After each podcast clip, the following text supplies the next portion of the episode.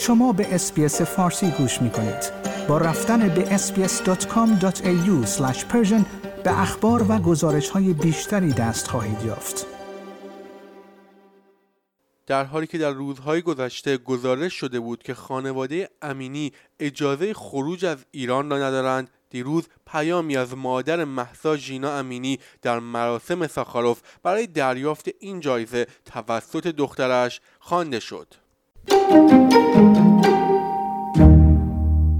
We honor the twenty twenty-three laureates of the Sakharov Prize for Freedom of Thought. These are Jina Mahsa Amini and the Women Life Freedom Movement of Iran.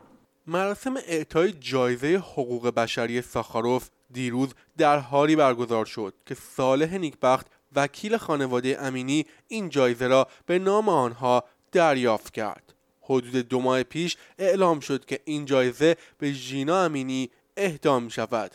در این مراسم بخشی از پیام خانم مژگان افتخاری، مادر مهسا ژینا امینی، هم قرائت شد. خانم افتخاری در بخشی از پیام خود گفت که نام دخترش رمز رهایی شد و رویای آزادی را از زادگاهش کردستان به تمام ایران و خاورمیانه و جهان گسترانید. و چه زیبا و معنادار است به هم رسیدن این دختران، این دختران الهام بخش تاریخ از پس اعصار و قرون، آنان که با مرگشان مرزهای سرزمینی را درنوردیدند و اراده رهایی و آزادی انسانها را جانی دوباره بخشیدند. او ادامه داد: مظلومانه جانش را ستاندند و در خیال خود چنین پنداشتند که با ستاندن جان از کالبد، از شدن و بودن باز خواهد ایستاد. در این مراسم مرسد شاهینکار و خواهر حدیث نجفی هم حضور داشتند.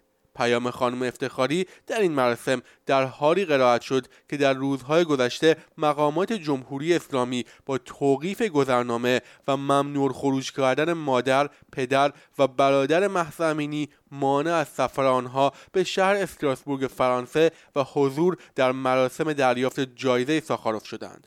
It is with regret that I must inform you Mahsa Amini's family were stopped from leaving Iran last Saturday and are under a travel ban imposed by the Iranian regime. جایزه ساخاروف برای آزادی بیان که معمولاً به عنوان جایزه ساخاروف شناخته می شود، یک جایزه افتخاری برای افراد یا گروه‌هایی است که زندگی خود را وقف دفاع از حقوق بشر و آزادی اندیشه کردند. برای برنده شدن این جایزه فهرست کوتاهی از نامزدها توسط کمیته روابط خارجی و کمیته توسعه پارلمان اروپا تهیه می شود. گفتنی است در سال دو هزار و دوازده هم جعفر پناهی و نسرین ستوده، کارگردان سینما و وکیل، جایزه ساخاروف را کسب کرده بودند.